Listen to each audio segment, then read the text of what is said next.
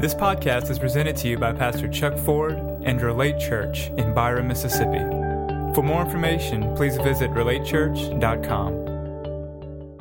But anyway, this is this is better, right? And uh, better to be here than in jail. So, and I believe that that God is here with us this morning. He's got some things He wants to say, He wants to do. Hey, let me just uh, let you know this. Last, last Sunday, Easter Sunday, uh, 29 people gave their heart to Jesus. And so uh, that's something worth celebrating. And for all of you who are serving on the Dream Team, thank you. All the glory goes to God, all the credit goes to you. Y'all worked hard, and we saw a lot of people come to Christ. So we're very excited about that. Hey, uh, uh, next week we're beginning a, a, a, series. How many of you remember uh, back some years ago? It's been a long time now. Y'all remember the, the bracelets, WWJD, is uh, What Would Jesus Do? Next week we're beginning a series called What Would Jesus Undo? Undo. Because there's some things that I believe that he would undo. And there, of course, there are things that he would do, but there's things that he would undo. And so we're going to spend a few weeks talking about what, what Jesus would undo. And so it's going to be a, it's going to be a great series. It's going to help us a lot. And so today we're just taking a break. We got water baptism today, and and we'll do that at the end of the service. But I just had on my heart to to teach a message on water baptism because this is this is what I know for sure that you know God doesn't give us instructions to do some things and they're and it just to be a ritual. There's supposed to be some power involved in it. And so we're going to go to the Word today and we're going to find out some things about water baptism. So you say, Well, I've already been water baptized. Great. You're going to probably get a little bit more insight today and, and be more power added to your life. Or, and so it's going to be more than a ritual. So I want you to turn with me in your Bibles to 1 Corinthians, the 15th chapter, and also Matthew, the 28th chapter. And these are the two scriptures we'll mainly be looking at 1 Corinthians, chapter 15, and also Matthew, the 28th chapter. So if you have your notes, you can take them out and follow along. It's not really notes, I just have some scripture references and some lines that you can write on. So we don't have like points one, two, or three today. So if something just strikes you to write down, just write it down and that'll be fine. So in 1 Corinthians, the 15th chapter, I'm actually going to read uh, the first few verses in that chapter and then skip down to verse 12. But in verse 1, Paul, writing to the church at Corinth, he said, Moreover, brethren, I declare to you the gospel which I preached to you. Now, the gospel, how many of you know gospel means good news? Everybody say good news. Good news. Gospel means good news. So he said, I declare to you that gospel which I preached to you, which you also received, and in which you stand, by which also you are saved. So the, the good news that I preach to you, it causes you to stand. How many of you want to stand in life? You don't want to fall. You want to stand, and by which also you are saved, if you hold fast that word which I preached to you, unless you believed in vain. Verse 3 For I delivered to you, first of all, that which I also received, that Christ died for our sins according to the scriptures. How many of you know that's important for us to know? Well, first of all, you have to admit that you have sinned. Romans says that we have all sinned, we've all fallen short of God's standards, so you have to admit that you have sinned, but Christ died for our sins. So if you don't think that you've sinned, well, then how, how can you have faith in Christ dying for your sins if you don't think you ever sinned? Thank you for your enthusiasm. So, so Christ died for our sins according to the scriptures, verse 4, and he was buried, and that he rose again the third day according to the scriptures. Verse 12. Now, if Christ is preached, that he has been raised from the dead, how do some, of you, some among you say that there is no resurrection of the dead? But if there is no resurrection of the dead, then Christ is not risen. And if Christ is not risen, then our preaching is empty, and your faith is also empty. Yes, and we are found false witnesses of God because we have testified of God that he raised up Christ whom he did not raise up, if in fact the dead do not rise. For if the dead do not rise, then Christ is not risen. And if Christ is not risen, your faith is futile and you are still in your sins. Here, let me just bring out this a very important point. Unless you believe that Christ was raised from the dead, if you don't believe that, you're not saved. You can't be saved and not believe that. Now you can there's a lot of things you can believe that are good things. You can believe in God. How many of you know that's a great thing to believe in God? You can believe in God, you can believe in Jesus.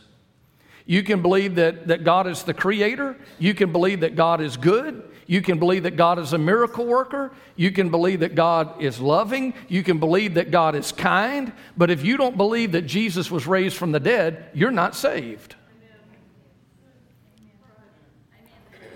I mean, this is, this is, uh, uh, this is bottom line. And this is, what, this is what the good news is all about that Jesus died for our sins, but he was raised back to life.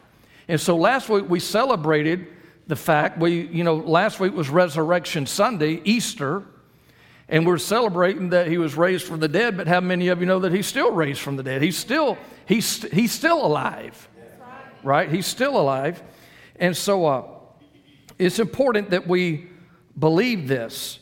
And the purpose of the resurrection was not for God. The purpose of the resurrection was for us because he was raised from the dead, we can also be raised to life, right? And spiritually, physically, we can be raised to life as well. Now, you know, the only, the only person who needs to be raised to life is a person who's dead. Living people don't need to be raised to life. Amen. And so, uh, this morning I want to talk to you about the connection between the resurrection of Christ and baptism. And specifically, I want to talk to you about baptism and the power of a resurrected life. Baptism, water baptism, is not just a ritual that we go through. It's not, it's not an empty religious ritual that we go through and we check off a list to say, Woo, did that. How many more things you got for me, God? How many more things are on the list do I have to check off? That's not what water baptism is. As a matter of fact, God would not instruct us to do anything that was void of power and wouldn't benefit our life. So everything that, everything that He has instituted for us to do was to make a mark on us to affect you and I, to affect our life, not in the future only, but right now where we live. Amen. Not just for eternity, but for Monday mornings. Amen. And so it's important that we understand that. Now, in Ephesians chapter 2, you don't need to turn there, but in Ephesians chapter 2, verses 5 and 6, man, just, well, I tell you what, I'm going to go back a little bit further. And uh, in Ephesians chapter 1, Paul is praying for the, the church. And in verse 19, he's praying that we would know, not not just this mental agreement, not just this mental assent, not just agree. How many of you know there's, there's things that we agree with, but we're not experiencing those things, right? And so he's praying that we would know, and not just know like I, I got, I, I got the fact in my mind, but that we would experience something, that it would be reality in our life, that it would be at work in our life. So he's praying verse 19 that we would know what is the exceeding greatness of his power toward us. His power toward who? Us. According to the working of his mighty power, which he worked in Christ when he raised him from the dead and seated him at his right hand in the heavenly places. So Paul's praying that we would know, that we would experience this mighty power of God in our life, the same power that raised Jesus from the dead, that we would experience this same power. Not just know about this power, not just agree with this power, but that we would experience this power in our life. Now, how many of you want to experience that kind of power? The same power that raised Jesus from the dead we want that to be experiential in our life. We want it to benefit our life, not just for eternity, but for tomorrow. We want it to benefit our life. So he says that, you know, that he, he worked this in Christ when he raised him from the dead and seated him at his right hand in the heavenly places. Get this, far above all principality and power and might and dominion and every name that is named, not only in this age, but also in that which is to come, and he put all things under his feet.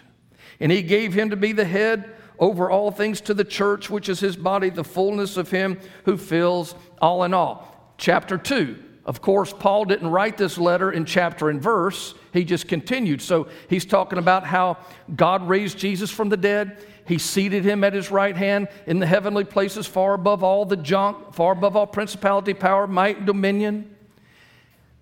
That's where he seated Jesus. And then chapter 2, verse 1 says, And you, everybody say, And me. me. And you, he made alive.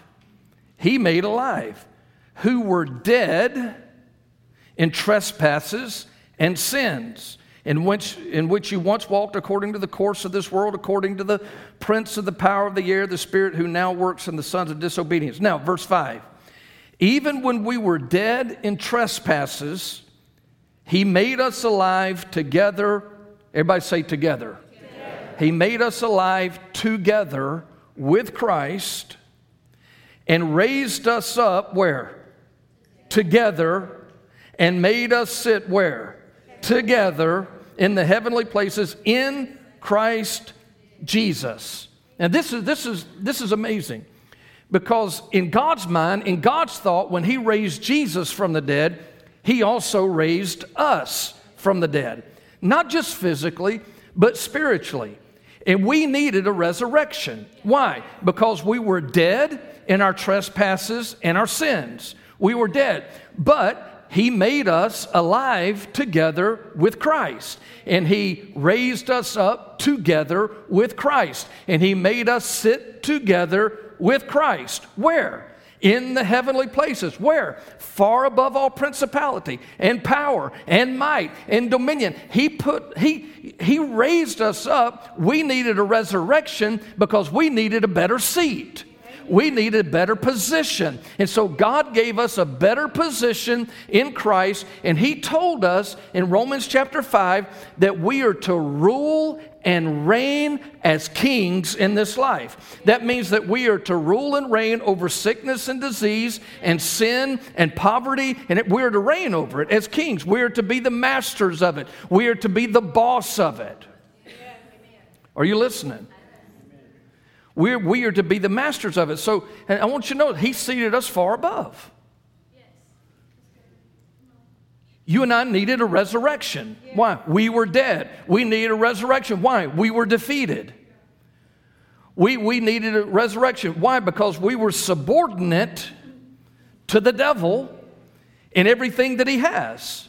And he says, Look, I, I need to give you a better seat. I need to give you a place of authority. And so he made us alive together with him. He raised us up together with him. And he seated us together with him in the heavenly places. And that ought to stir you up a little bit because you see, God, uh, and, and I know because there's, there's things that can belong to you and you not experience them. There's things that can belong to me and I, and I may not be experiencing those things. They may not be affecting in my life. You know, every year they, they come out with this list and you know, it's the, you know, some kind of lost property list or something. And so you can go in, you can type your name into this search engine, and, and uh, it'll, you know, in, if some long lost ancestor left you a million dollars, oh, yeah, that million dollars been sitting over here in this account for 10 years. And you've been, you've been living in poverty and can't pay your bills, can't pay your house note. And you say, well, I just don't have any money. But that's not the truth, is it? The truth is, you had a million dollars you didn't know about.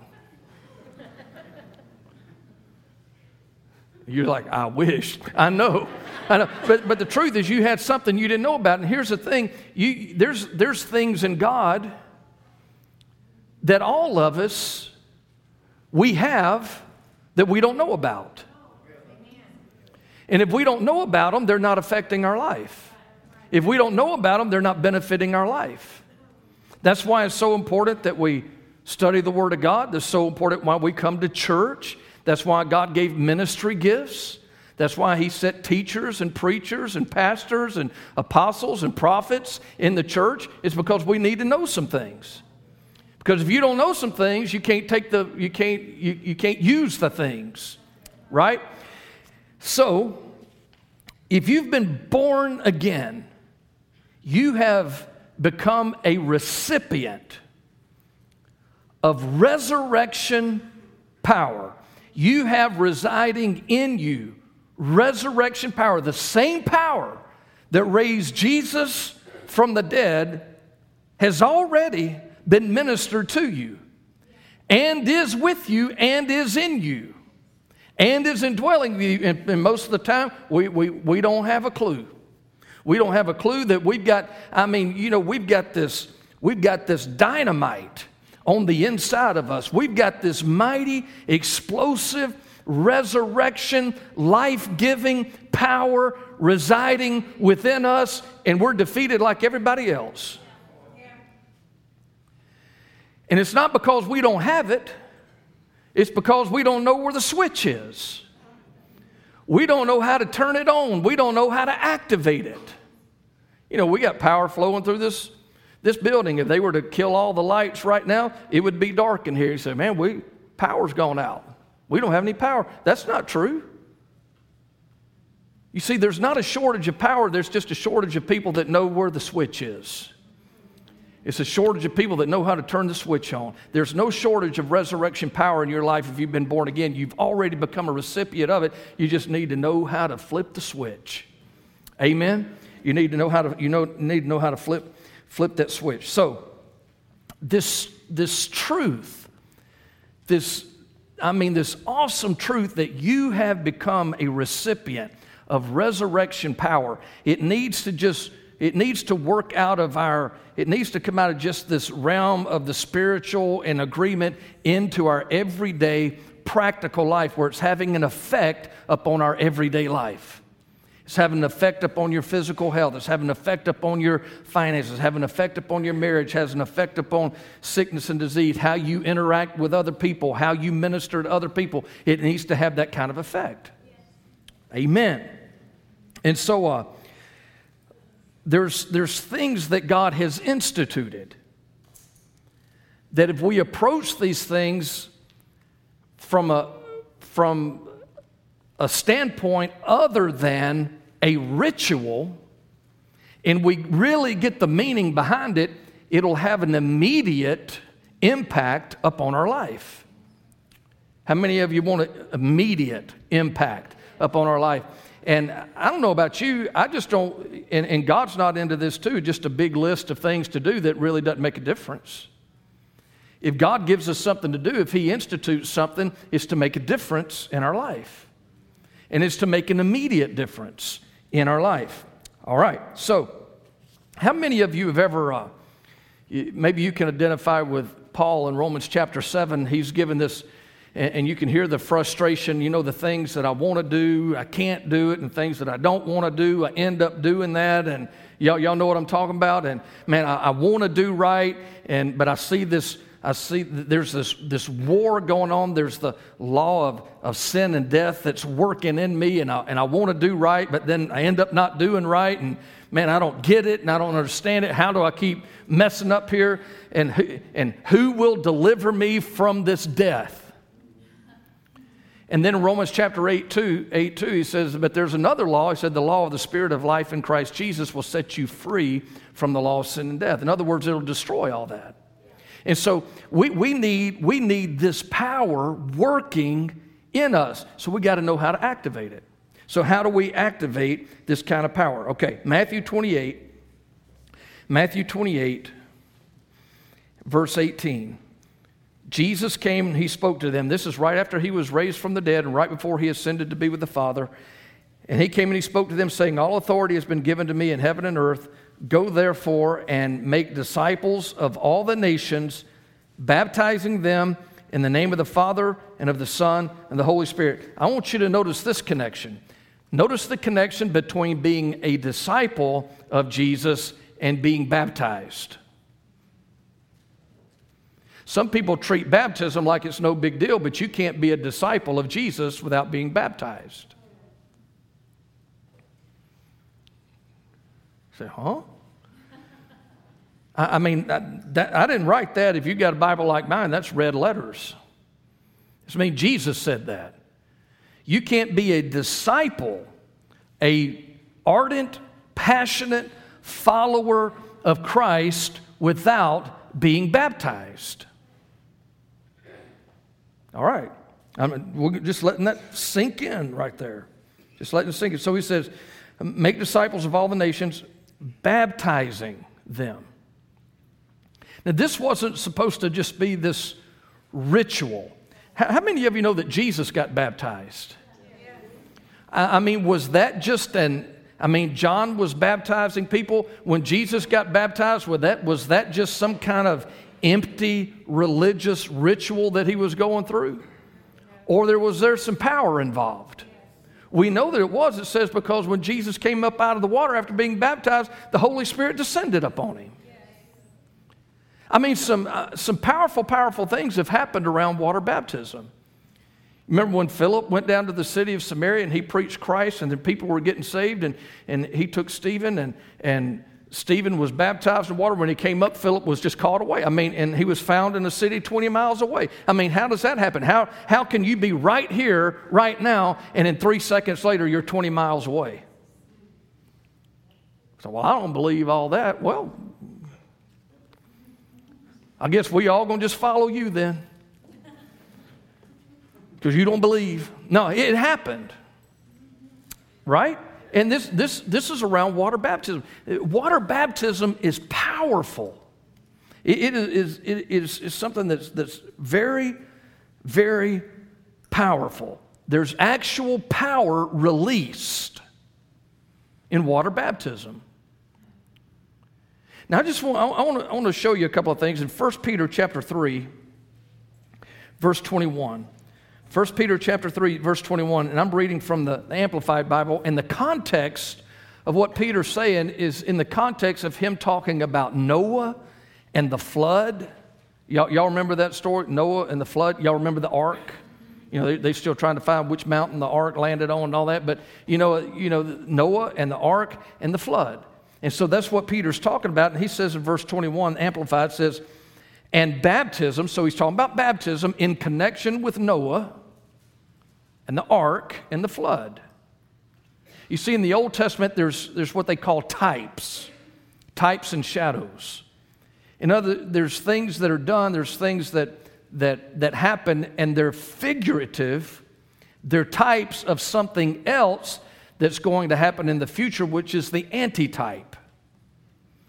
For instance, you know, they, when, when Israel came out of Egypt, they were, they were told to observe the Passover. And they were to take a lamb that was that without spot and without blemish, right? And they were, to, they were to sacrifice that lamb and they were to eat it. Well, the Bible says in the New Testament that Christ, our Passover, is crucified for us. He was a lamb that was that without spot and blemish. So what they were observing was the type, Jesus is the antitype. Now, the flood was a type. Baptism is the antitype. Now, notice this in verse 21 and baptism, which is a figure of their deliverance, does now also save you. Baptism saves you? All right, now get this from inward questionings and fears, not by the removing of outward body filth or bathing, but by providing you with the answer of a good and clear conscience, inward cleanness, and peace before God, because you are demonstrating what you believe to be yours. It's important what you believe is yours. It's important that what you believe about the resurrection. It's important what you believe. And, and you're demonstrating what you believe is to be yours through the resurrection of Jesus Christ. And this is all in connection with baptism. Now, notice what he says baptism will do. He said it'll, it'll, it, it'll cause all those questionings. All you see, when, when you get when you when you're born again, it affects your spirit. You become a new creation in Christ Jesus. Your sins are forgiven. You're, you're, you're able to stand, you you become the righteousness of God in Christ, meaning that you can stand before a holy God as though sin had never been committed. It means that you stand before Him perfect and complete and without one single fault. That is the condition of your spirit. You are holy. You're so holy that the Holy Spirit came to live in you. You understand? That is the condition of your spirit, but, but that didn't necessarily have an effect on your soul, which is made up of your mind, your will, and emotions. You see, the spirit and the soul are not the same. So when you get saved, it affects your spirit. But baptism affects your soul. The new birth affects your spirit. Water baptism affects your mind, your will, and emotions. Notice what, Paul, what, what Peter said. He said it's uh, this baptism is not the, the removing of outward body filth, it's not just a natural physical thing but by providing you with the answer of a good and clear conscience. Now, get this inward cleanness and peace. Inward cleanness and peace. A clear conscience. A good and clear conscience. Inward peace. And all these questions, you see, it has, it has an effect on your soul. Water baptism. And so there's actually in water baptism, there's, see, this is, this is one of the things that God has instituted. It's a switch, it activates power in our life.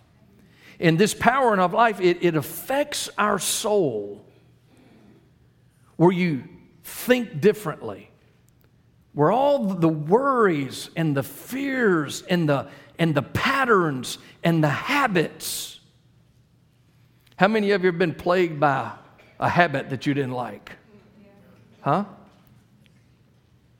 You see, there's people that, that they, they, they, they said yes to Jesus and they got stuck.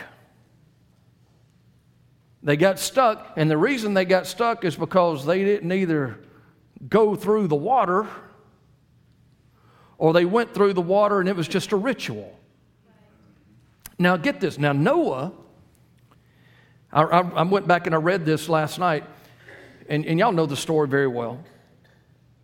That God looked down on, on the earth and he saw that just the intentions of, of man's heart was just continually evil and violence was, was, was filling the earth. And, and, God said, I'm sorry that I even made man and put him on the earth. He said, So I'm going to start this thing over. I'm wiping everything out.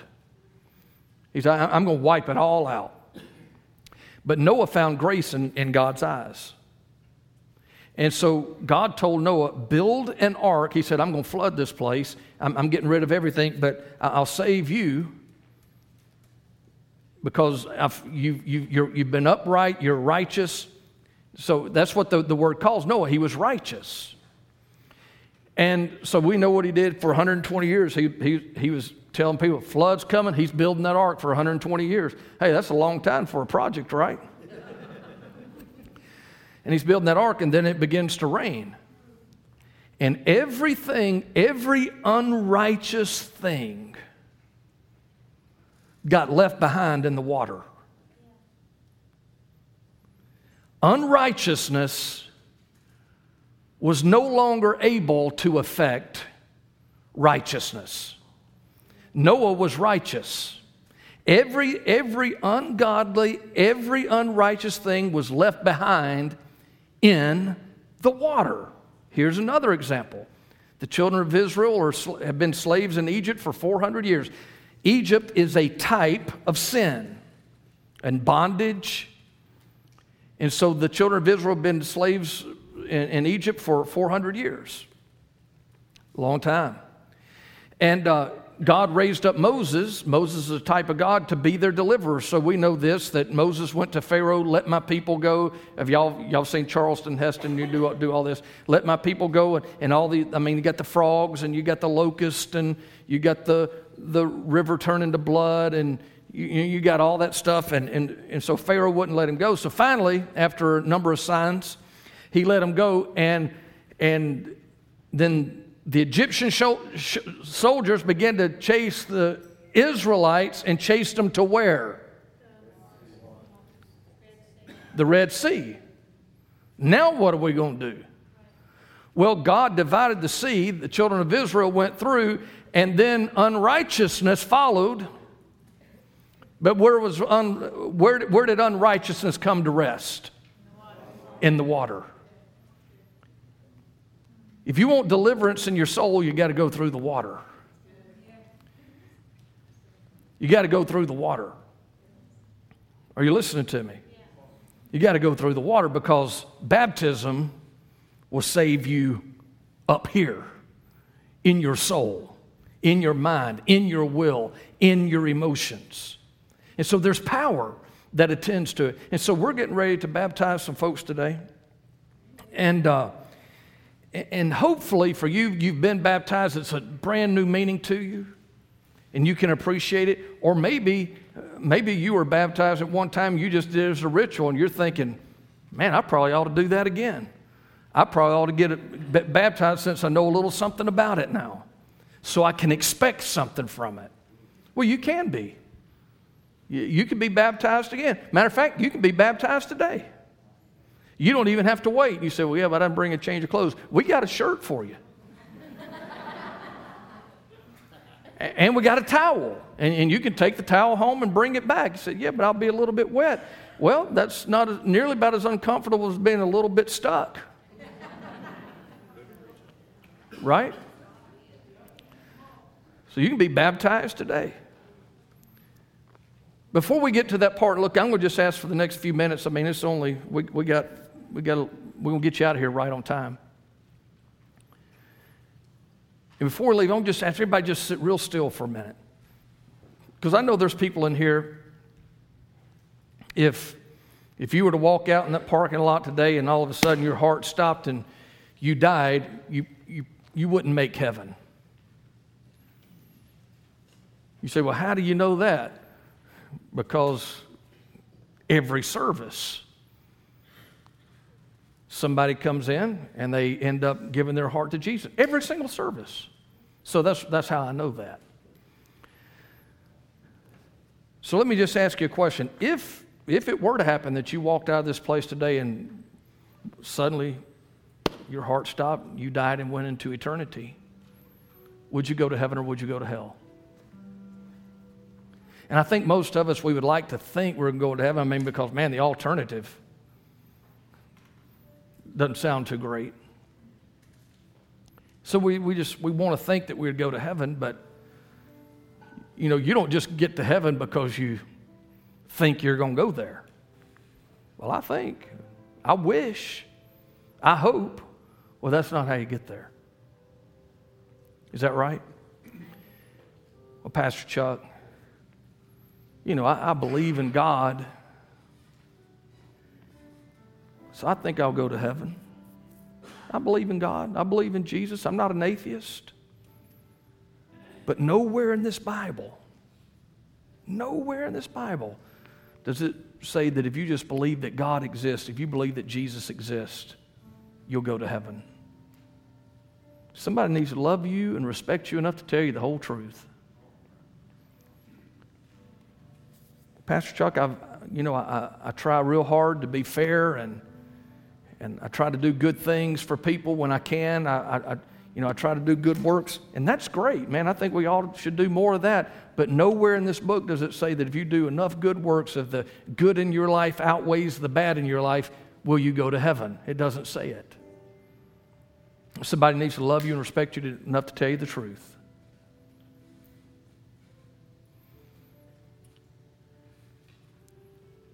Pastor Chuck, I was just always told my grandmama told me, honey, you just need to go to church. If you go to church, you'll be all right and you'll go to heaven. And I'm all for, obviously, I'm all for people coming to church, but just going to church isn't going to save you any more than standing in your garage is going to make you an automobile.